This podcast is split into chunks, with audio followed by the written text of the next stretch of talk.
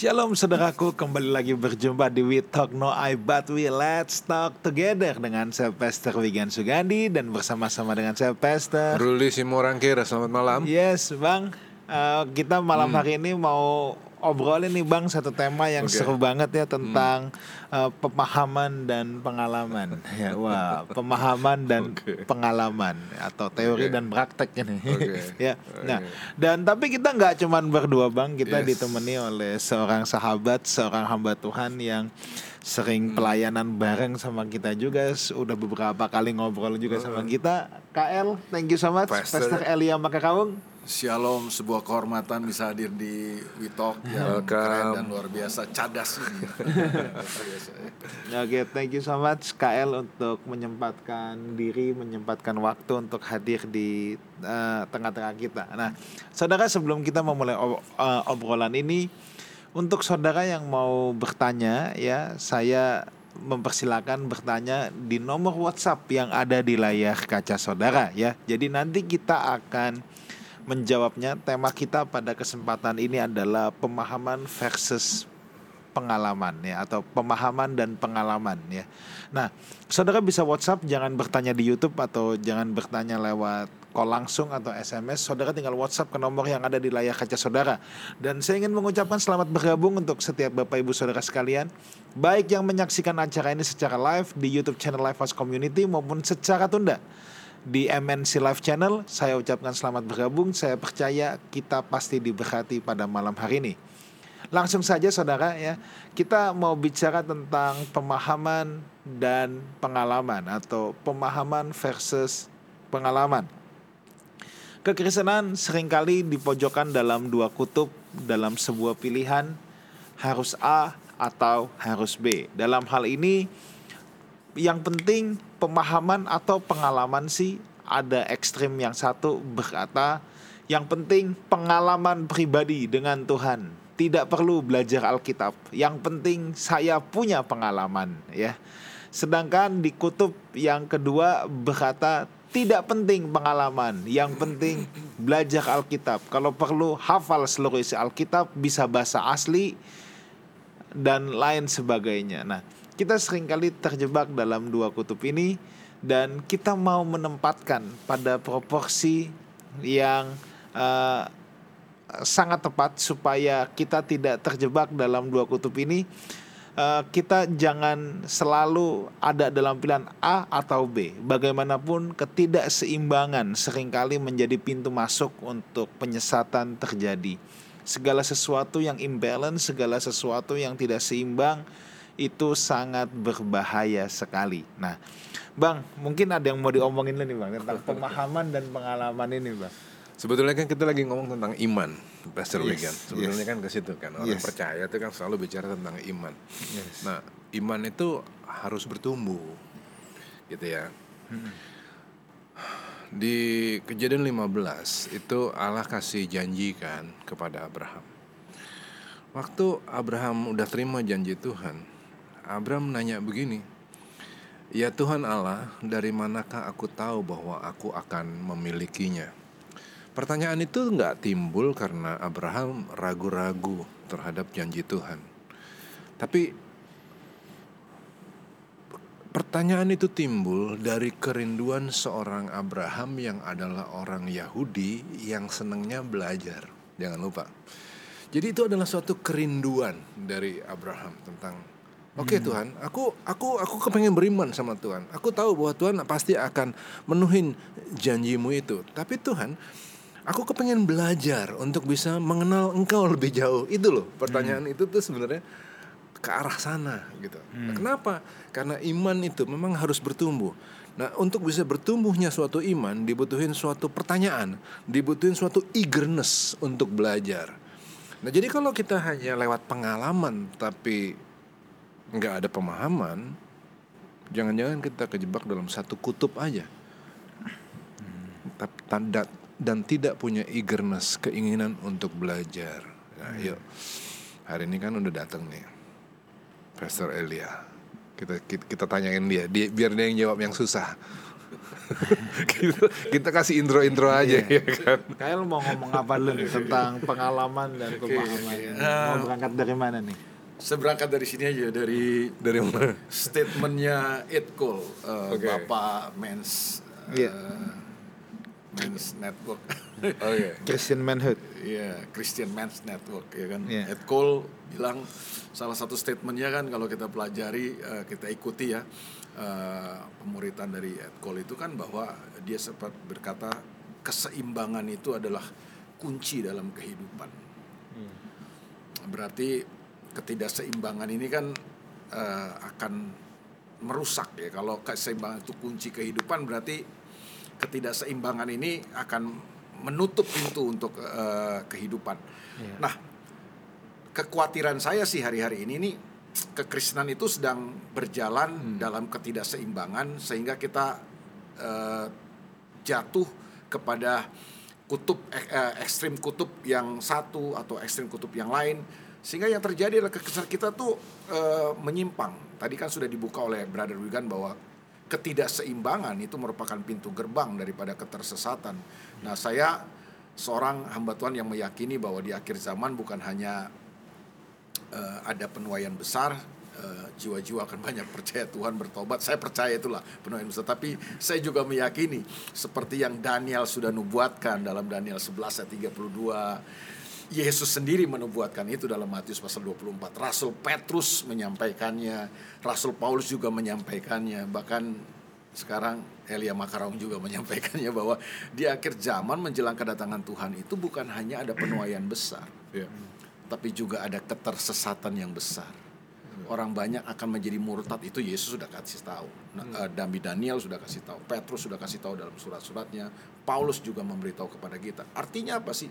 Artinya bahwa ada satu situasi keadaan yang tidak mudah untuk kita hadapi.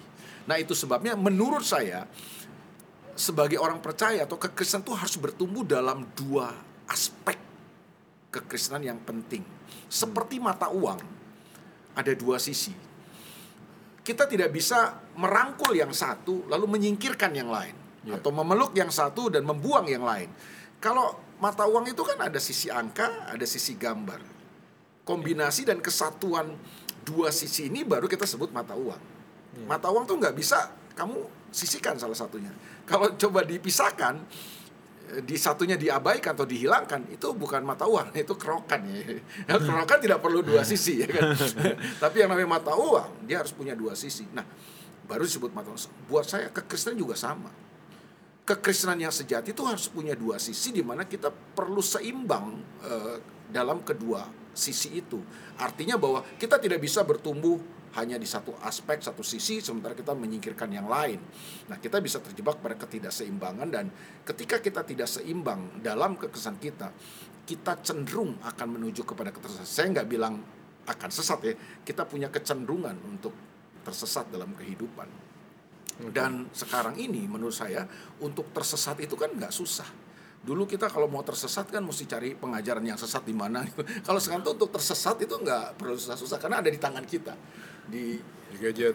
gadget kita dengan kemajuan teknologi ini dan saya percaya saya yakin banget iblis itu menyesatkan orang percaya itu ya dengan cara-cara yang kekinian lah nggak mungkin dengan cara-cara zaman dulu kala. Dia akan lakukan apa saja. Dan tanpa kita sadari sebenarnya setiap hari setiap saat dengan gadget kita yang ada di tangan kita dengan kemajuan teknologi ini kita sedang dibombardir dengan begitu banyak pemahaman-pemahaman yang kalau kita tidak bertumbuh dalam pemahaman kita tidak bertumbuh dalam pengalaman dua sisi kekesan ini maka kita bisa terjebak pada ketidakseimbangan. Akhirnya kita bisa cenderung akan terjebak pada ketersesatan akhirnya. Ujungnya ya di end. Nah itu sebabnya kalau menurut saya saya ingin memulai dengan ini. Ayo bertumbuhlah dalam pemahaman dan pengalaman ini dua aspek kekesan yang kita nggak bisa pisahkan satu dengan yang lain. Nah beberapa orang coba memisahkannya. Tadi seperti sudah diawali oleh Brother Wigan kan, itu kan kita ketemu di dalam eh, realita kekristenan hari ini. Ada kelompok-kelompok yang ah, pemahaman terus yang penting pemahaman kebenaran wah, pengetahuan, kebenaran itu perlu kan. Kita perlu bertumbuh di situ karena kalau tidak kita akan jadi kesan yang dangkal, Iya. kekesan yang bodoh dan kesan yang bodoh itu gampang sekali untuk Disesatkan juga. disesatkan ya kan? kita gampang tertipu ya orang yang tertipu itu kan orang yang bodoh ya kan nah kalau kita nggak bertumbuh dalam pemahaman akan kebenaran tentu yang kita bahas adalah kebenaran firman Tuhan ya Iya. kebenaran eh, Tuhan tentu kita akan jadi orang Kristen yang bodoh yang dangkal yang Alkitab bilang ini kita jadi Kristen yang eh, kanak-kanak gampang diombang-ambingkan oleh rupa-rupa angin pengajaran. Tapi kan nggak cuma pemahaman kan. Kekristenan itu juga kita harus bertumbuh dalam pengalaman. Kita punya pemahaman tapi kita nggak punya pengalaman kita bisa terjebak juga pada ketidakseimbangan. Karena menurut saya Tuhan itu adalah Tuhan yang tidak hanya perlu kita percayai. Tuhan itu adalah Tuhan yang mau dialami nah semua agama di dunia ini hanya mengajarkan untuk percaya Tuhan agama mengajarkan percaya Tuhan kan tapi apa bedanya dengan Alkitab? Apa bedanya dengan kekristenan yang sejati? Kekristenan sejati bukan hanya mengajarkan kita untuk percaya kepada Tuhan, menjadi percaya Tuhan penting. Tapi mengalami Tuhan dalam kehidupan itu juga jauh lebih penting. Nah, bahkan menurut saya, kekristenan yang sejati kita itu tidak pernah dimulai ketika kita masuk gereja. Iya. Kekristenan sejati kita tidak kita mulai ketika kita lahir dari keturunan Kristen orang tua kita Kristen atau kita eh, kesan kita tidak dimulai ketika kita misalnya eh, oma kita, opa kita Kristen, orang tua kita Kristen terus kita tiba-tiba Kristen. Agama Kristen bisa diturunkan, tapi kekristenan yang sejati kan tidak diturunkan. Nah, kapan kekristenan sejati itu dimulai? Ketika kita secara pribadi mengalami Tuhan dalam kehidupan. Jadi kapan kita nggak pernah mengalami Kristus, nggak pernah mengalami Tuhan dalam hidup kita, sebenarnya kita, kita tidak tidak Kristen, kita cuma beragama Kristen. Nah, jadi itu yang saya bilang bahwa pemahaman dan pengalaman ini dua sisi yang tidak bisa kita pisahkan satu dengan yang lain. Nah, beberapa orang coba memisahkannya sehingga yang terjadi adalah kalau Oke. kita cuma bertumbuh di satu pemahaman, kita jadi orang-orang yang eh, legalistik, ya kan, yang apa ya, yang eh, gampang menghakimi. Makanya itu yang kita lihat hari ini kan Oke. di medsos kita saling serang satu dengan yang lain, merasa diri eh, hebat, punya pemahaman yang benar. Karena kita cuma menitik berat kepada pemahaman. Tapi Oke. kalau kita cuma menekankan pengalaman, pengalaman tanpa pemahaman bisa sesat juga nih kan. Iya. Itu sudah tahu tuh banyak sekali praktek-praktek dalam kekristenan yang eh, akhirnya jadi melenceng, jadi kebablasan dan akhirnya kita cenderung untuk jadi eh, nggak bener karena kita kurang pemahaman cuma pengalaman. Contoh sederhana lah, saya misalnya mendoakan orang sakit dengan minyak, orang sakit itu sembuh. Iya. Itu kan pengalaman. Iya.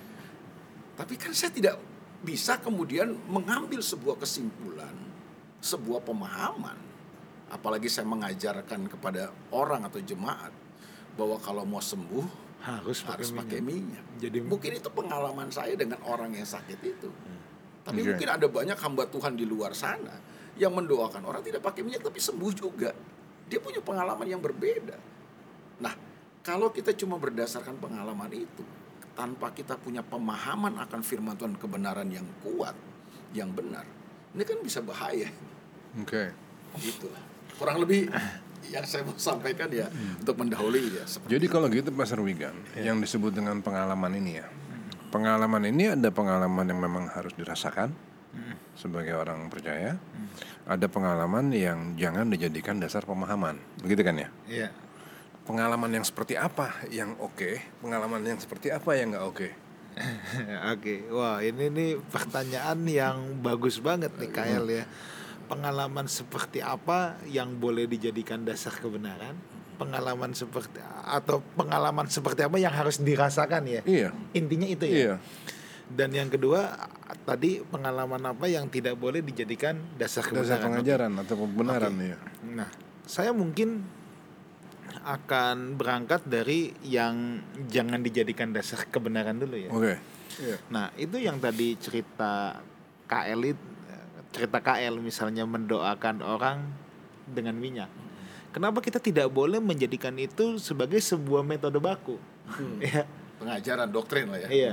Jangan itu dijadikan sebuah me, apa sebuah metode baku harus pakai ini, harus pakai ini. Nah, ini sebenarnya logika yang paling sederhananya adalah kita tidak bisa mengkotakkan Tuhan atau menempatkan Tuhan seperti katak dalam tempurung. Bahwa Tuhan harus begini. Iya. Tuhan itu kreativitasnya luar biasa. Dia tuh bisa melakukan cara apa pun dengan cara yang kita nggak pernah pikirkan sekalipun. Nah, saya punya eh, cerita. Ini nih kisah nyata loh. Saya tidak boleh sebut nama ya. Ada orang Aduh ini ironinya dia pengkhotbah Bang. Saya jadi susah hati ngomongnya nih. Dia punya bisnis kebetulan saya kenal peternakan lele Oke. ya itu peternakan lelenya dikasih minyak urapan karena dia mau dia mempercayai dia nih pernah punya pengalaman-pengalaman di mana minyak urapan membawa mujizat ditaruhlah minyak urapan di kolam lelenya mati lele saya nggak tahu disiram berapa ember ya ya tapi again di sini kita bisa melihat ya bahwa kekristenan itu harus cerdas. Kita tidak bisa mengkotakan Tuhan dalam metode-metode oh aku pernah mengalami mujizat Iya. dengan minyak urapan. Terus semua kita kasih minyak urapan. Iya, iya. Kan tidak bisa begitu. Ya, saya pernah juga berdebat nih, brother sama seorang teman masalah doa puasa, brother ya. kan? Iya. Ya, ini Nah. salah satu contoh aja, salah Iya. case lah ya kan. Jadi ada sebuah masalah yang dihadapi oleh komunitas mereka lah dan para eh, pemimpinnya ini bilang bahwa eh, jadi meyakinkan lah semua eh, orang-orang di bawahnya bahwa selama ini setiap masalah yang kita hadapi kita hadapi dengan doa puasa selesai Tuhan kasih kemenangan kan ternyata kali ini begitu mereka doa puasa doa puasa singkat cerita lah masalah ini akhirnya tidak seperti yang mereka bayangkan Tambah besar lagi. Iya. Jadi mereka harus akhirnya harus pergi dari tempat itu, mereka harus kehilangan tempat itu, mereka harus pindah ke tempat yang lain. Dari situ saya bilang teman-teman saya, ya itulah saya bilang. Saya bukannya anti doa puasa ya, bahwa doa puasa itu kan adalah bagian dari firman Tuhan juga ya, disiplin rohani yang perlu kita lakukan dan saya percaya ada kuasa dalam doa, ada kuasa ketika kita berpuasa. Tapi itu yang saya bilang mengalami eh, kita punya pengalaman-pengalaman dengan dua puasa itu kemudian tidak bisa kita jadikan sebuah Met- pemahaman Metode untuk atur Tuhan. eh, doktrin bahkan yang kita ajarkan ke Iya. pengikut-pengikut kita kepada orang lain bahwa Tuhan bekerja dengan doa puasa. Iya. Saya bukannya anti doa puasa, bukan Iya, mendegradasi doa puasa. Sama sekali tidak. Tuhan tahu hati saya lah. Saya percaya ada kuasa. Tapi jangan eh, jangan menjadikan doa puasa itu sebagai eh, apa ya? Sebagai eh, sumber Formula. Iya. Iya. Formula. Formula. Senjata pamungkas untuk memaksa Tuhan. Iya. Jadi doa dan puasa itu kan bukan alat untuk kita paksa Tuhan Yes. untuk melakukan apa yang kita inginkan gitu. Berdasarkan pengalaman yang dulu pernah terjadi Iya. sama kita kan gitu ya. Iya. Mungkin dulu kita punya pengalaman mungkin dua tiga kali bahkan mungkin empat lima kali kita punya pengalaman seperti itu tapi belum tentu kan cara keenam atau cara ketujuh Tuhan melakukannya dengan hal yang sama. Oke. Ini saya punya punya punya apa ya? Mungkin punya saya mau share kali ya. Saya mau share. Share-nya gini loh. Eh, beda sama Pastor Wigan dan Pastor L. Saya ini dulu berangkat dari dari rasa banyak kecewa saya sama keluarga Kristen. Dari kecil. Kita lagi ngomong pengalaman kan. Kenapa? Ini ini kekecewaan saya waktu saya masih kecil. Kenapa ya? Waktu-waktu renungan pagi dan berdoa dan baca Alkitab itu pasti bentuknya itu lagi, itu lagi, itu lagi. Pengalaman yang sama itu lagi yang dibuat, itu lagi yang dibuat. Ada nggak yang sampai hari ini beda nggak? Misalnya di dalam keluarga, mesbah keluarga, ketika mereka doa, baca Alkitab sama-sama, ada yang beda nggak dari yang zaman dulu? muter-muter itu lagi itu lagi kan bentuknya ada orang main gitar di ujung jeng bapak kita atau ibu kita atau kakak kita main gitar terus ada yang baca alkitab terus ada yang berdoa amin pulang amin tidur lagi lah kira-kira begitu kan kalau di rumah itu pengalaman pengalaman yang harus juga dirubah nggak sih di dalam keluarga atau di, di- dimaknai dengan cara yang baru atau di, di, di- dibuat jangan lagi menjadi suatu ritual menurut pastor-pastor gimana? Ya, kalau buat saya sih sebenarnya eh, ya itu kembali kepada apa ya? Kita harus punya pemahaman ya, pemahaman yang benar. Misalnya contoh tentang doa, Hmm. tentang ibadah, ya kan. Nah itu kan kadang-kadang kita telah mematok atau telah kita mendefinisikan doa dan ibadah itu dengan pengalaman kita, Hmm. bahkan dengan tradisi kita. Gitu, kalau di- kita kadang-kadang lebih eh, berpihak ke situ daripada kepada sebuah pemahaman kan yang Alkitab katakan bahwa apa sih doa itu, apa sih ibadah itu. Hmm. Kita kan mesti melihat apa yang Alkitab katakan, seluruh Alkitab katakan. Dari situlah kita menemukan Hmm. hal-hal yang prinsip dan hal-hal yang esensi daripada doa ibadah itu ya kan konsepnya esensinya apa prinsipnya apa nah prinsip ini yang perlu kita pahami nah, kita perlu oke. bertumbuh dalam situ tuh dalam prinsip dalam jadi kalau- esensi ya kan, gitu. jadi- jadi kalau, pengalaman ah. ini kan bisa Bisa, dirubah, apa pun gitu bisa kan. dirubah Iya, ya kan. iya. Yang Nah, penting tidak bertentangan dengan prinsip dan esensinya. Nah ini dia nih. Jadi yang saya ngeliat tuh ya, kita nggak usah deh ngomong soal pengalaman tentang kesembuhan dan muj- mujizat. Tapi bagaimana caranya supaya keluarga-keluarga Kristen ini bi sampai anak-anak kecil tuh bisa nikmatin mesbah keluarga, bukan suatu ritual. Itu kan juga harus dibangun suatu pemahaman tentang pengalaman kan. Nah ini yang yang sering banget saya ngelihat sampai hari ini, ini kok nggak ditekankan gitu. Kenapa ini nggak di- di- dikasih pemahaman yang baru? Jangan memang jangan sampai keluar dari pemahaman Alkitab betul, tapi dirubah nggak? Akhirnya jadi nggak seru. Kapan itu? Saya ngobrol-ngobrol sama orang. Iya bang, gue inget bang, waktu gue masih kecil, waktu kita mesbah keluarga, apa yang gue buat? Kita bawa bantal lah masing-masing. Nanti mama baca Alkitab kita tidur. Selesai doa baru kita bangun. Mama bilang, kamu tidur ya tadi? Ya iyalah.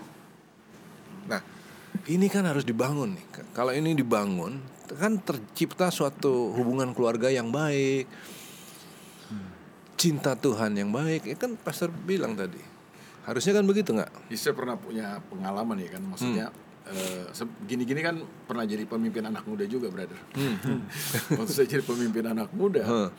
Tuhan tuh menurut saya Tuhan bawa saya kepada pengalaman-pengalaman ini untuk saya belajar sebenarnya juga sih. Saya juga bersyukur lewati eh, fase itu ya. Ya.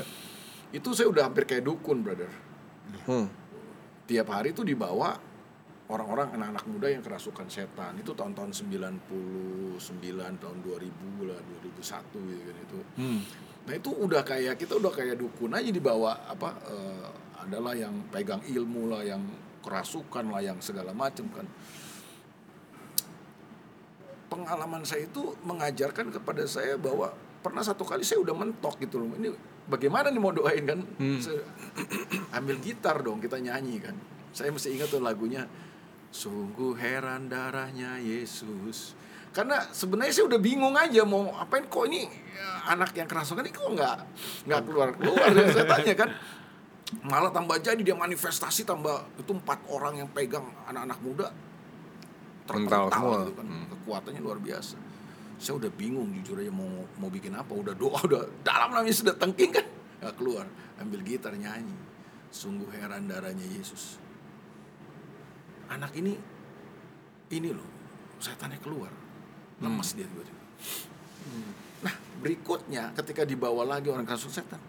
Saya mau menggunakan pakai cara itu lagi. Pikir kemarin pakai nyanyi. Kita nyanyi-nyanyi udah satu album bro nyanyi bro. Nggak nggak selesai. Iya keluar keluar. Ya, kemudian saya mulai berbahasa roh bro. Ketika saya berbahasa roh, keluar setan.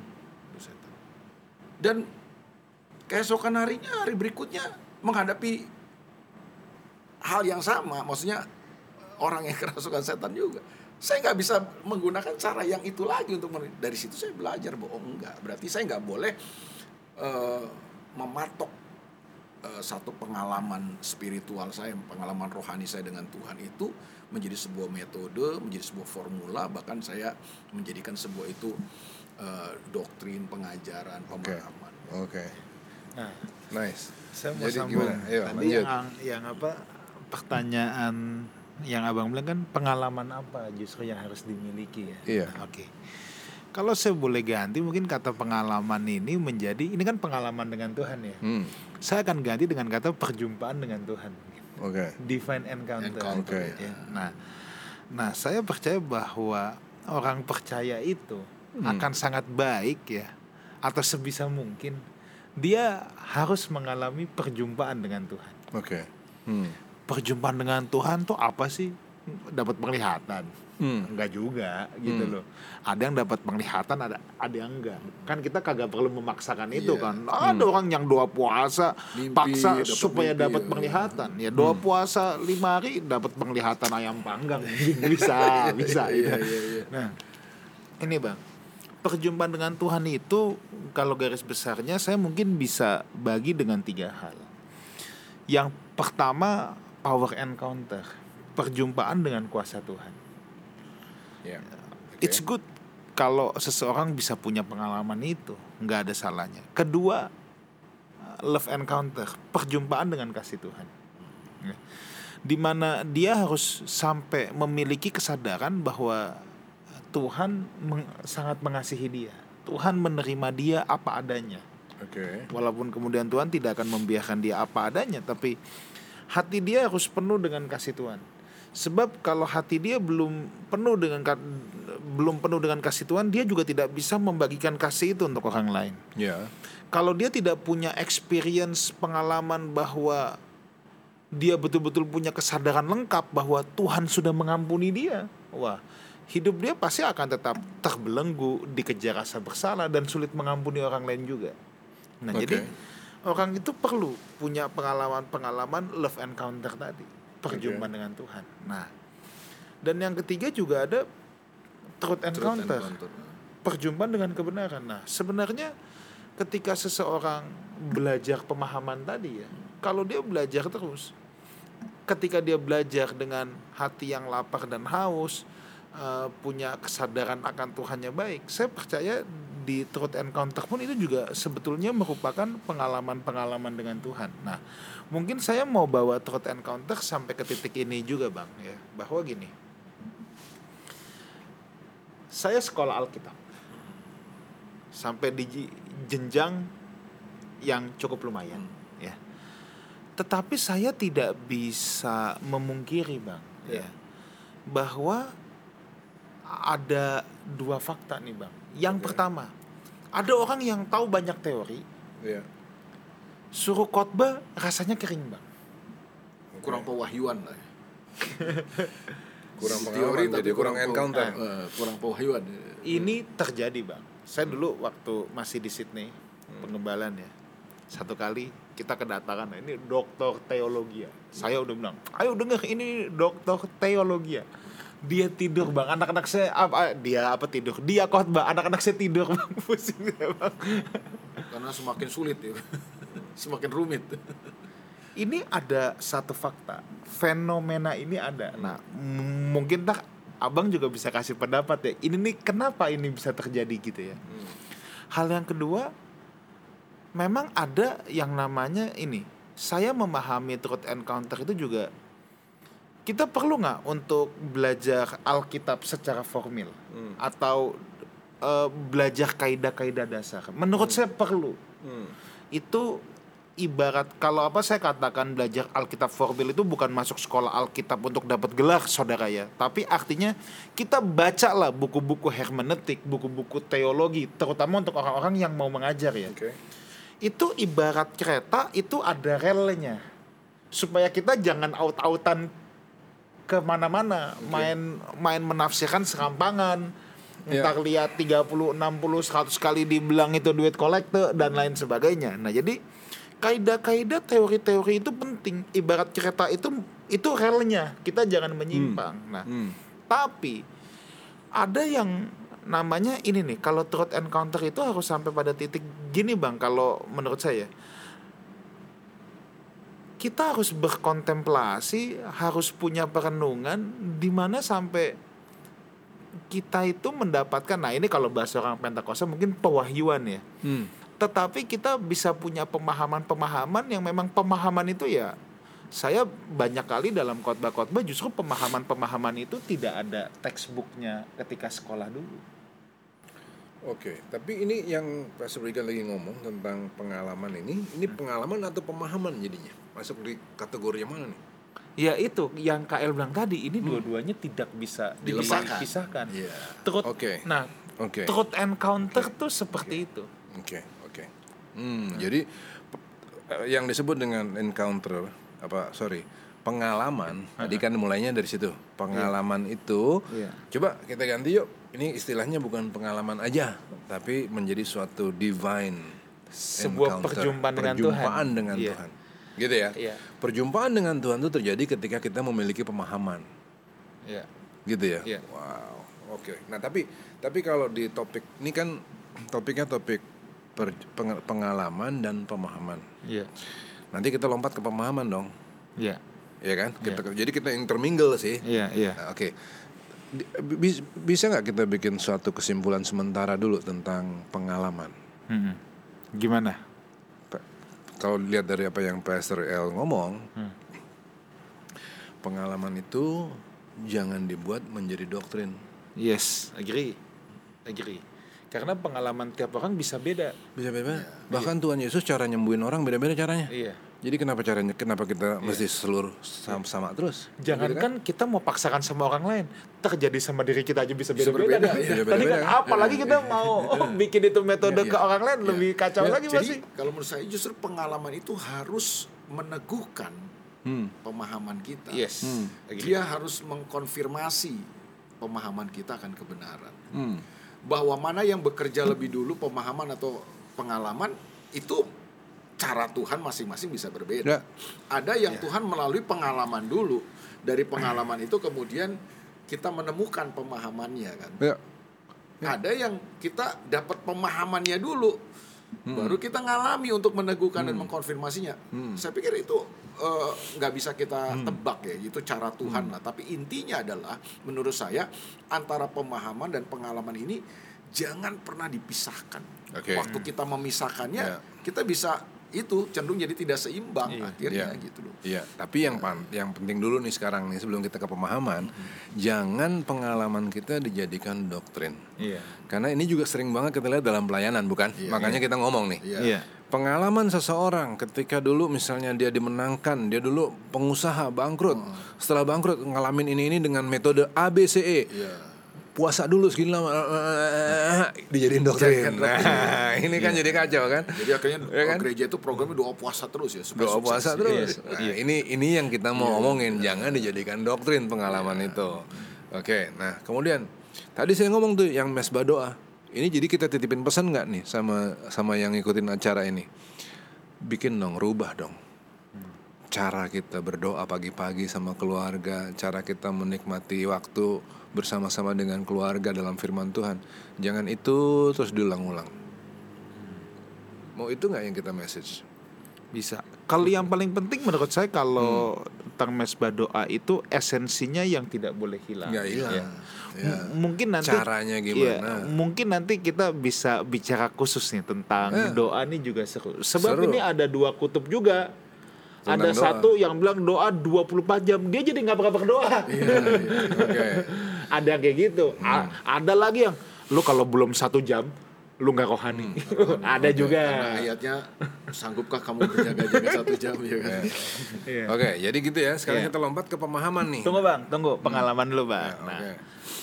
Kenapa setiap orang harus punya perjumpaan itu, harus punya pengalaman? Menurut saya gini, bang, bagaimanapun bang, pengalaman itu akan menjadi sebuah eh, apa ya, sebuah pengalaman, sebuah experience yang sangat menggores di hati set- untuk orang yang mengalaminya. Itu ya, maka itu sangat Oke. penting ya. Jadi ini nih memang ada nilai abstraknya, Hmm. ada nilai subjektifnya, tapi yang namanya orang punya pengalaman, Bang. Itu pasti ada sesuatu yang menggores di hati nuraninya, yang Oke. di hatinya yang tidak dimiliki oleh orang yang tidak mengalami. Saya mau, ngala- mau nanya nih jadi Ah, ini. iya. Ini pertanyaan nakal ya. Iya. Boleh ya? Boleh. Pengalaman. Heeh. Datang ke gereja dalam suasana yang luar biasa ya. Terus di situ uh, kita ngerasa kayak mau kita nangis, nangis nggak karuan kita nangis gitu ya. Apakah itu udah pasti pengalaman dalam Tuhan? Kalau itu belum tentu. Menggores kok.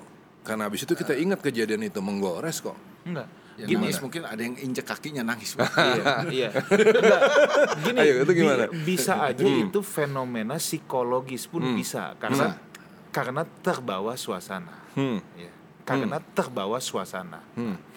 Tetapi apa yang saya katakan tadi, pengalaman berjalan bersama Tuhan tadi, Hmm.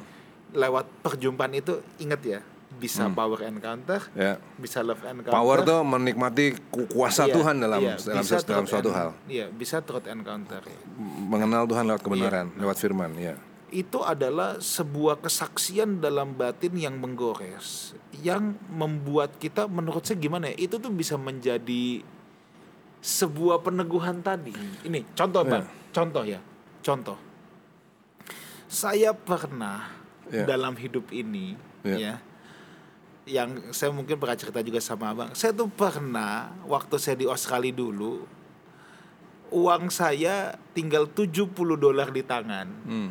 saya tidak tahu minggu depan harus bayar rent pakai apa. Hmm. Saya pernah makan Indomie sama telur selama dua minggu. Hmm.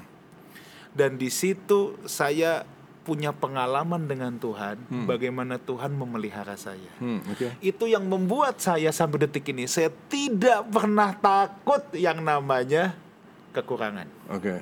Karena itu punya sebuah pengalaman yang menggores, Bang. Oke. Oke. Oke. Intinya sebenarnya jawaban jawab Pengalamannya kan itu ya brother ya. Iya. Iya. Tapi sebenarnya kan pemahamannya dari Yes. situ adalah bahwa Tuhan itu setia, dia pelihara kita dengan Iya. caranya. Iya. Jadi Tuhan itu adalah Tuhan yang memelihara hidup kita kan. Kamu nggak usah khawatir. Itu kan pemahamannya kan. Iya. Oke. Bahwa pengalamannya Oke. Di Brother Wigan bisa seperti itu. Yes. Nanti mungkin Beda lagi kan. Ru- Ruli bisa pe- pengalamannya Sebenarnya jadi sebenarnya pertanyaan gue tuh cuman cuman cuman Iya. bikin kita jadi rada kusut sih. Jawabannya sederhana. Bisa aja orang itu memang mengalami Tuhan di, di pada saat itu. dengan cara seperti dengan itu. cara seperti itu. Tapi ketika di, diabsolutkan bahwa Iya. ketika kita datang ke, ke rumah Tuhan tapi kita nggak nangis, Iya. itu menjadi didoktrinkan. Iya. Nah, kalau itu yang kita sampaikan kepada orang, Nah. maka dia tuh belum menemuin apa yang Pastor Wigan jelasin tentang Kalau encounter. iya, kalau belum nangis, belum, Belum merasakan bilang Tuhan. sekarang. Nah, ini kan kalau kalau sampai begitu, ini- kalau ya, sampai ya, begitu, ini ya, berarti kita gereja gagal nih Ya, di Alkitab ini Iya. ada contohnya nih. untuk jelasin, ya. Lalu ingat nih, lagi ngobrol begini ingat kasus nih di Alkitab. Iya. Elia, Nabi Elia. Kebetulan nih, bukan karena narsis ya bro, karena Elia terus cari terus bukan ya, bukan Iya. nyari-nyari ini, tapi Iya. pas ingat aja tadi keingat eh, Brother sama Brother Wigan bicara itu. Elia tuh di konsepnya, di pemahamannya tuh Tuhan itu kalau datang, Tuhan itu bicara tuh dengan menggelegar, dengan spektakuler ya kan. Karena Iya. perjanjian lama bicara Iya, begitu iya, kan. iya, Jangan iya. Musa Iya, ya kan iya, segala iya, macam kan. iya, iya. Nah, dia tunggu. Angin begitu ada uh, angin badai memecah ada Tuhan. gunung Mana batu Tuhan? katanya. Oh, nggak Iya, ada- iya, ada oke. Tuhan, ya kan? ada Tuhan di sana. Tapi ternyata dia capek sendiri kan, Heeh. karena dia berharap dengan badai, dengan angin yang menggelegar itu Gempa. Tuhan bicara kan. Hmm. Tapi enggak ternyata dia tunggu nggak ada Tuhan. Iya, iya, iya, iya, iya. iya. Nah begitu dia udah capek, dia lagi Ada gempa, ada angin, ada ada ada api. Iya. Oke, oke, terus terus tiba-tiba angin sepoi-sepoi bro. angin sepoi-sepoi. Eh, Ya. justru situ Tuhan nyata. Jadi Tuhan datang kepada dia dengan angin sepoi-sepoi. Yes. Itu langsung merombak tuh pemahamannya. Ya. Contoh kasus yang kedua adalah Ayub. Ya. Teman-temannya Ayub dan Ayub dulu memahaminya adalah kalau orang ngalami penderitaan, apalagi model kayak si Ayub, ini pasti ada dosa. Ya. Iya kan? Ini Tuhan pasti marah, lu berdosa besar kan gitu. Itu Iya. kan nah, Tuhan tuh ngerombak pemahamannya Ayub lewat pengalaman gitu. Iya. Lewat pengalaman Ayub ini Tuhan buat sebuah pemahaman baru gitu Iya. dalam diri Ayub bahwa Ayub ke mana sekarang aku tahu tidak ada rencanamu yang gagal kan gitu. Oke. Dia bilang selama ini aku cuma dengar engkau dari apa kata orang. Tapi sekarang mataku sendiri melihat engkau yang tadi brother Wigan bilang dia ngalami divine encounter sama Tuhan. Iya. Tuhan langsung rombak tuh kan pemahamannya kan. Oke. Bahwa nggak semua kebenarannya itu bukan itu gitu loh. Ya. Bahwa kalau lu eh, ngalami penderitaan itu berarti lu dosa, lu eh, terkutuk gitu kan, orang yang terkutuk. Itu kan pemahaman yang perlu dirombak. Nah, Tuhan Ya. mengajarkan pemahaman itu kepada Ayub lewat sebuah pengalaman. Iya. Nah, Iya. Saya suka dengan tadi Kael bilang yang penting kita menemukan pemahamannya. Iya. Karena saya tidak kan kita tidak bisa gini. Oke, tadi saya kan bilang saya jadi punya sebuah kesaksian yang menggores bagaimana Tuhan memelihara. Tapi kan saya tidak boleh kemudian bilang kalau lu belum pernah sesulit itu, berarti lu belum pernah mengalami Tuhan. Berarti lu puasa dulu dua minggu. Nah, Makan Indomie. Eh makan Indomie Iya, duit kan? 70 dolar. Iya kan? Iya kan? Nah, jadi itulah. Memang ujungnya itu lewat pengalaman-pengalaman pun Tuhan membentuk pemahaman kita. Iya. Nah, tetapi ya kalau dalam kaitannya dengan pengalaman itu sering kali memang lewat pengalaman-pengalaman itu bisa ada kesaksian yang menggores dalam nurani kita. Nah, itu penting untuk kita miliki juga. Itu yang tadi saya bilang, brother, bahwa menurut saya kekristenan itu adalah itu. Jadi Tuhan kita ini bukan Tuhan yang hanya perlu kamu percayai gitu loh. Ya percaya Tuhan bagus. Tapi ngalami Tuhan itu jauh lebih bagus. Eh, Ya. Nah, agama kan cuma sampai di percaya Tuhan. Tuhan hebat, Tuhan besar, Tuhan luar biasa. Ya semua agama juga ngajarin itu dengan versi Tuhan masing-masing. Tapi apa bedanya kekristenan dengan agama? Ya, kekristenan itu mengajar lu mesti ngalami Tuhan. Tuhan itu perlu dialami kalau nggak dialami ya kita nggak ada garing kita cuma agama kan gitu kan. Nah, nah saya pikir ini juga menjadi sebuah faktor ya brother yang membuat kekristenan di Eropa itu ditinggalkan oleh generasi muda. Karena menurut saya ya, Iya. kalau saya amati eh, menganalisis kenapa ya kekristenan di Eropa kok ditinggalkan oleh generasi muda? Karena itu yang saya bilang, kita ini sekarang ini hidup di satu era, di satu zaman di mana kita akan dibombardir dengan begitu banyak pemahaman, nilai dan lain sebagainya kan, pengalaman dalam kehidupan, tekanan-tekanan, masalah, pemahaman-pemahaman eh, dunia ini kan, dunia ini banyak sekali pemahaman. kan. Nah, kenapa kekristenan Eropa ditinggalkan? Karena jangan-jangan ya itu saya bilang kekristenan tidak bertumbuh dalam dua sisi ini Hmm. secara tidak seimbang. Hmm. Pemahaman dan pengalaman tidak bertumbuh. Contoh sederhana. Ada sebuah pemahaman yang membombardir kekristenan itu eh, ini ya eh, salah satu pemahamannya gini kan. Apa yang tidak kelihatan itu tidak ada. Yang tidak kelihatan itu nggak penting. Hmm. nggak usah lu urus, nggak usah lu kejar, nggak perlu upayakan. Upayakan yang kelihatan. Yang kelihatan itu ya udah pasti ada. Yang kelihatan itu penting. Upayakan itu. Itulah yang disebut dengan paham materialisme kan. Iya. Oke. Pemahaman atau kepercayaan yang menitik beratkan semua kepada apa yang kelihatan. Kan materi itu yang keli- kelihatan kan. Benda segala macam. Nah, pertanyaannya sekarang, apakah benar? Apakah firman Tuhan seperti itu? Kan enggak. Apa yang tidak kelihatan belum tentu tidak ada kan.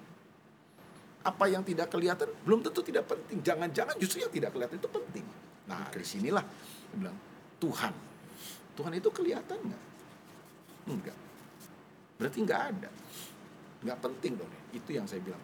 Inilah pemahaman yang coba apa ya dimasukin ya kepada eh, anak-anak muda sekarang ini kan generasi muda. Saya pikir kalau Eropa sudah mengalami ya sebentar lagi ke kita kan. Sehingga apa yang terjadi anak muda merasa udahlah Tuhan ya penting nggak penting lah ada nggak ada lah gitu kan. Justru yang yang dikejar akhirnya yang yang kelihatan aja yang yang kebendaan materi. Nah ini kan yang bahaya. Kalau kita punya pemahaman akan kebenaran itu dangkal dan kita nggak punya pengalaman sama Tuhan, akhirnya kita dangkal, rapuh, gampang kesapu dengan pemahaman-pemahaman yang seperti ini. Karena persoalannya ada di mana sih? Karena kita nggak bertumbuh dalam dua aspek itu. Oke, Pemahaman pemahaman kita tuh yang disebut paham pemahaman tuh apa sih jadinya? Nah, Dirangkum dulu. Apa Nah, yang disebut dengan pemahaman pemahaman? itu kalau menurut saya, saya kembali kepada eh, eight call ya itu ini school tuh bilang kan ada tiga level daripada pengetahuan kan. Hmm. Jadi awalnya semua dari informasi. Kita dapat informasi dan dari informasi itu kan kita bisa kelola menjadi tiga tiga level pengetahuan. Yang pertama adalah asumsi dari informasi itu kemudian kita berasumsi. Ini katanya level paling rendah Iya. dari pengetahuan. Yang kedua karena asumsi itu belum tentu benar. Iya, fakta. Level yang kedua adalah kebenaran. Nah, tentu yang kita bahas kebenaran ini adalah bukan kebenaran. Eh dunia ini punya kebenaran. Hmm. Tapi yang kita maksudkan di sini kan tentu bukan kebenaran itu, tapi kebenaran firman Tuhan. Hmm. Kamu tahu nggak kebenaran firman Tuhannya? Itu penting kan. Jadi bertumbuh dalam pengetahuan akan kebenaran firman Tuhan itu penting kalau menurut Oke. saya sih. Iya kan? Siapa pun kita lah bukan hanya hamba Tuhan, jemaat Iya. juga perlu. Tapi ada sebuah level yang jauh lebih tinggi daripada sekedar mengetahui kebenaran. Itu yang disebut dengan hikmat.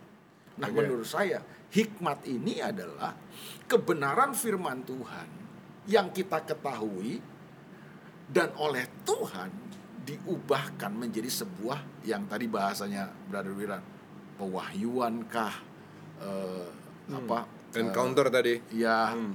eh, Divine ilham kah insight kah pengertian kah understanding kah Ya. itu jadi hikmat sehingga kita bisa mengerjakannya jadi jadi bukan sekedar tahu Hmm. tapi kita bisa mengaplikasikannya mengimplementasikannya menurut saya pemahaman tuh harus sampai di situ Wow, di sini jadi seperti judul kita nih. Jadi memahami, paham dulu kan? iya Paham, paham kebenaran. jadi pemahaman itu bukan Kemudian sekedar tahu ada pengalaman. Ada pengalaman bersama dengan Tuhan, jalan seperti Ayub jalan bersama dengan Tuhan, gitu kan? Seperti Paulus jalan sama Tuhan, Abraham jalan sama Tuhan, menjadi berhikmat dia. iya itu yang disebut dengan hikmat Kalau saya. dipisah nih antara pengalaman, pengalaman dipisah dari pemahaman, kacau. iya itu maksudnya nggak bisa Nggak bisa. kita pisahkan Nggak bisa. Jadi Oke. kalau yang saya menarik tadi apa yang Kail katakan, pemahaman itu kalau kita belum sampai level hikmat tadi, Ya. itu masih baru teori informasinya. ya seperti waktu Hmm. tadi. Brother Wigan Iya. bilang ada doktor teologi ya apa Hmm. dia nggak tahu ayat Alkitab tahu dong pasti Iya. kan Hmm. tapi masalah itu kan nggak sampai di understanding gitu nggak sampai di sebuah pemahaman yang benar Hmm. di mana itu kalau menurut aku ya Hmm. itu nggak bisa kita pelajari di Di buku. bangku sekolah gitu kan Hmm. itu cuma kita bisa dapat ketika kita melekat sama Tuhan. Pengalaman jadinya. jadi sebuah Jadi seperti kayak murid-murid ya kan? Tuhan bilang eh, eh, kan murid-muridnya protes tuh sama Yesus di Matius 13 kan perumpamaan penabur brother. Iya. Hmm. kenapa kamu mengajar kami dengan perumpamaan? Nanti orang banyak ini nggak ngerti kan gitu kan kata murid-murid kan. Kata Yesus ya biarin aja kalau mereka nggak ngerti. Yang penting kamu mengerti gitu kan. Hmm. karena barang siapa yang mempunyai kepadanya akan diberikan sampai kelimpahan tapi Ya. barang siapa yang tidak mempunyai kepadanya apa pun yang padanya akan diambil Diambil. jadi menurut saya pemahaman di sini bukan sekedar kita tahu Alkitab, tahu ayat firman Tuhan kebenaran, bukan sampai sekedar tahu pada aplikasinya. Iya. Yes. itu yang bahasa Alkitabnya sunyemi, Ah, eh, understanding. sunyemi. Banyak orang yang pinter Iya, ngutip-ngutip ayat. Banyak ya. comot ayat. Apakah itu termasuk dengan orang yang paham Alkitab? Paham informasi. Iya. Jadi kayak tadi yang Brother bilang sudah singgung kan soal ayat yang eh, 30 kali lipat, 60 kali lipat, 100 kali lipat. Kalau kita cuma comot ayat itu, kita tahu kan ayat itu ada. Kan kita bisa pakai untuk apa ya? Untuk kolekte, untuk jemaat kasih persembahan. Itu ayat yang mana sih Pastor Wigan? Coba sekalian aja deh daripada daripada gantung. Matius 13. Iya, itu Matius 13, perumpamaan tentang penabur. Iya, perumpamaan tentang tentang Ayat 23 penabur. Orang orang yang mendengar firman dan Mengerti kan di situ. mengerti, Iya. mendengar firman dan itu. mengerti. Iya. Kalau saya tanya ke jemaat, yang mendengar firman dan dia bilang melakukan. Ada yang tunjuk jari, melakukan pak, melakukan. Melakukan apa kalau kita nggak mengerti? Baca firmannya, mendengar dan mengerti, bukan melakukan. Nah, kata mengerti di situ kan dipakai kata suniemi yang punya Ya. arti kata bukan sekedar paham, mengerti, Ya. tapi punya arti aplikatif juga. Ya. Jadi kita paham kita Ya. ngerti dan tahu Kita bisa melakukan. Bagaimana ya, melakukannya? Maka kita berbuah. Iya, ada Iya yang kan? 30. Baru Yes. berbuah. Nah, pertanyaannya kenapa buahnya beda? Hmm. Kenapa harus ada yang 30, ada yang Ada yang 60, ada yang 100. Ya kan tergantung understandingnya kan, Yes. tergantung pengertiannya. Yes, Kalau yes. kamu ngertinya 30, Yes, melakukan yes. 30 ya buahnya 30 Yes. dong. Jangan kemudian itu dirubah menjadi 30 60 70 untuk per- persembahan, persembahan, persembahan. Itu loh yang Pastor Wigan Bang, maksud. ini ada beberapa pertanyaan yang masuk kita harus Oke, jawab dulu ya. iya. Yang pertama, ada ungkapan pengalaman pribadi tidak boleh dijadikan doktrin atau dasar kepercayaan. Tetapi menurut saya, pengalaman seseorang dengan Tuhan pasti menjadi dasar kepercayaan atau doktrin pribadi orang tersebut. Bagaimana menurut Pastor? Pengalaman kita dengan Tuhan secara pribadi itu menambah kepercayaan kita. Yes. Tapi menambah kepercayaan kita kepada Tuhan bukan menjadikan itu sebagai sebuah dogma atau doktrin prinsip pengajaran. Itu beda dua hal yang berbeda saya pikir. Kalau pengalaman itu bisa menambah kepercayaan kita sama Tuhan, contoh yang tadi Brother Wigan, pengalamannya Brother Wigan, pengalaman saya, itu kan menambah keyakinan kita dong, kepercayaan kita bahwa Tuhan ada, Tuhan berkuasa, kuasa Tuhan tidak berubah, ya kan? Dia sertai kita dengan tanda-tanda. Kalau pengalamannya Brother Wigan tadi, Tuhan setia, Dia tidak pernah tinggalkan kita, Dia memelihara hidup kita. Iya dong, menambah kepercayaan kita itu kan. Ya. Kalau kalau saya sih mau challenge uh, apa yang disampaikan sama penanya ini bahwa bahwa nggak sepenuhnya benar. Pengalaman pribadi itu nggak bisa bahkan kita jadikan doktrin Pribadi. kepercayaan pribadi kita juga nggak bisa.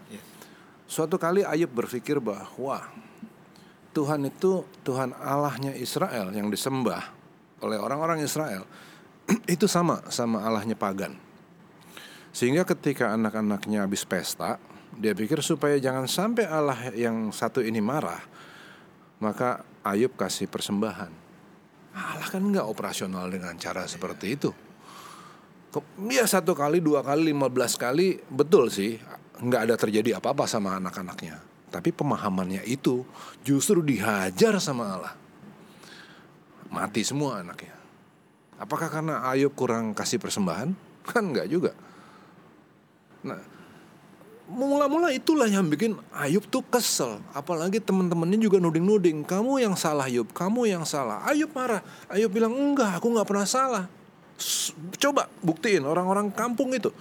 Itu kalau ada yang lemah, aku yang belain. Enggak, aku nggak salah. Coba. Marah, marah, marah, marah. Habis itu akhirnya Tuhan bilang, Yuk, lu pinter banget kan?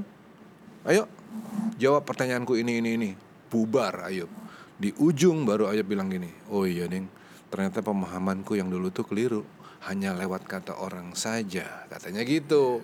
Nah, jadi doktrin pribadinya Ayub itu juga di- diporak-porandain juga sama Tuhan. Ya kalau menurut saya sih kalau Gitu. bicara doktrin kepercayaan kita harus bela- mempelajarinya seluruh Alkitab ya. Hmm. Se- eh, apa seluruh Alkitab ini bicara soal poin itu, soal perkara itu, soal eh, prinsip itu apa gitu. Hmm. Jadi intinya gini, yang saya mau Menemukan Hmm. itu lalu kita melihat pengalaman kita dan Mm-mm. saya sih percaya gini, pengalaman kita ini tidak akan pernah bertentangan dengan Hmm. eh, kalau itu pengalaman dari Tuhan ya. Itu tidak akan pernah bertentangan dengan Jadi saya mau akhirnya begini, bahwa ada pengalaman kita sama Tuhan yang membuat kita dulu berbalik kepada kepa- kepada Tuhan. Tadinya kita nggak dalam Tuhan, sekarang kita berbalik kepada Tuhan. Puji Tuhan. Saya bangga sama penanya ini, keren.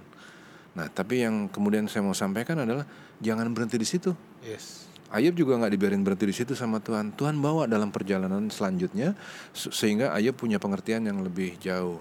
Nah, kalau kita bilang enggak, tapi aku mau pegang itu jadi doktrin, kita bakalan patah. Iya. Oke. Oke, next ya. Saya rasa udah cukup komplit itu tadi jawabannya. Next, bagaimana mengalami Tuhan dalam kehidupan real? Saya merasa bahwa saya tidak bisa merasakan kehadiran Tuhan secara real dalam hidup saya. Saya percaya Tuhan dan ingin mengalaminya secara pribadi. Gimana caranya? nah, mungkin siapa dulu yang mau jawab? ya sederhananya sih kalau menurut saya ya eh,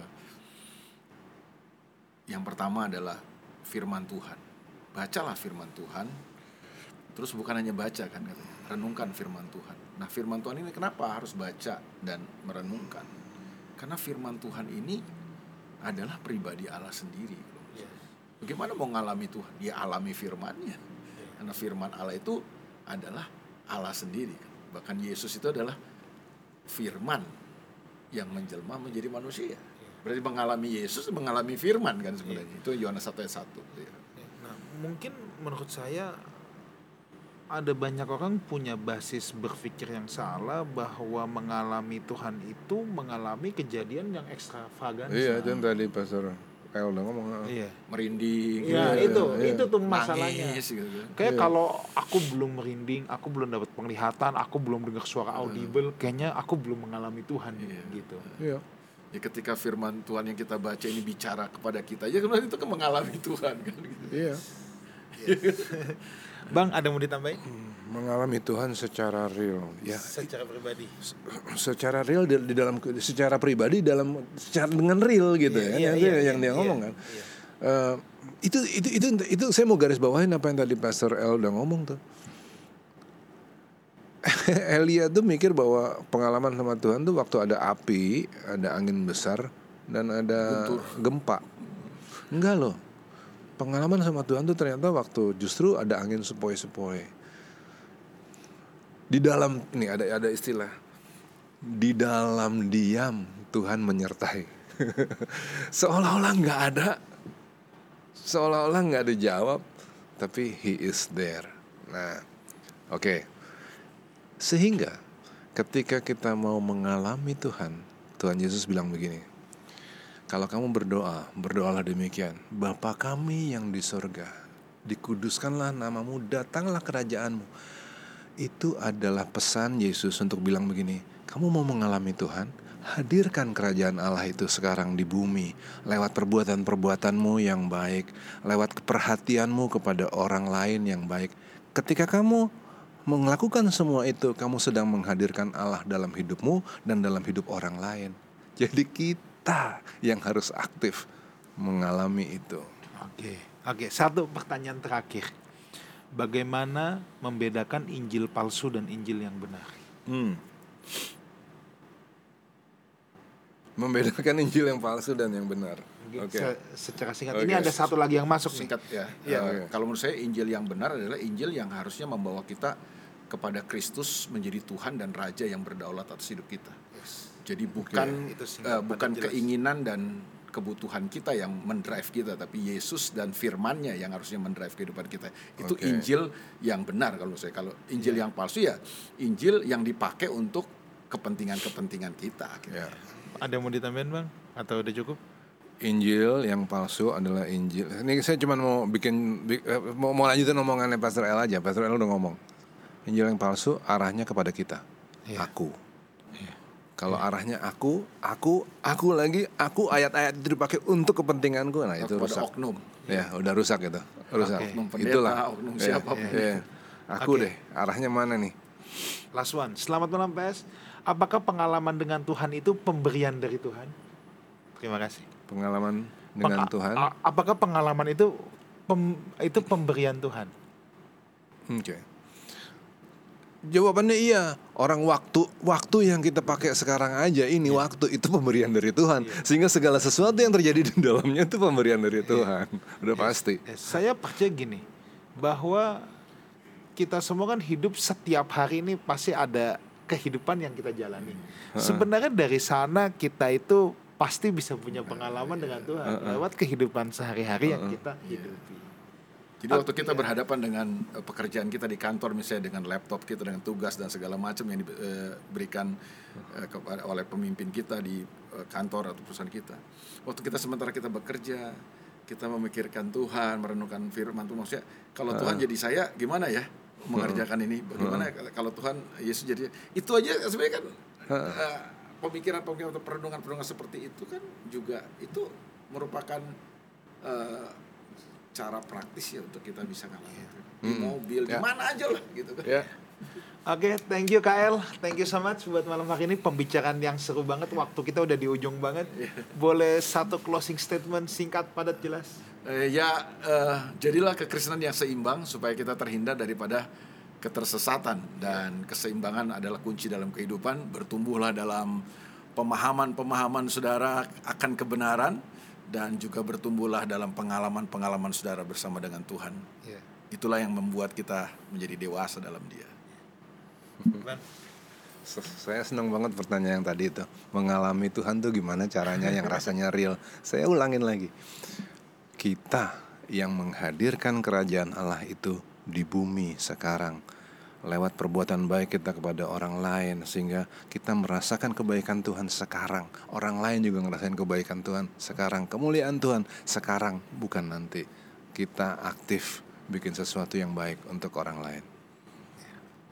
Oke, eh, jangan pernah berhenti belajar ya. Belajar akan menambah pemahaman kita dan pengalaman kita berjalan dengan Tuhan akan mengkonfirmasi apa yang menjadi pemahaman kita.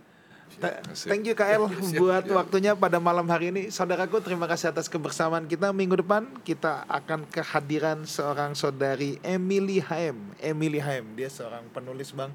Kisah hidupnya luar biasa. Kita mau ngobrolin tentang panggilan hidup. Wah, Asik. panggilan hidup ya, panggilan hidup dengan saudari Emily Haim. So see you next week. Sampai jumpa minggu depan di We Talk No I But We. Let's talk together. God bless you. Bye. God bless you.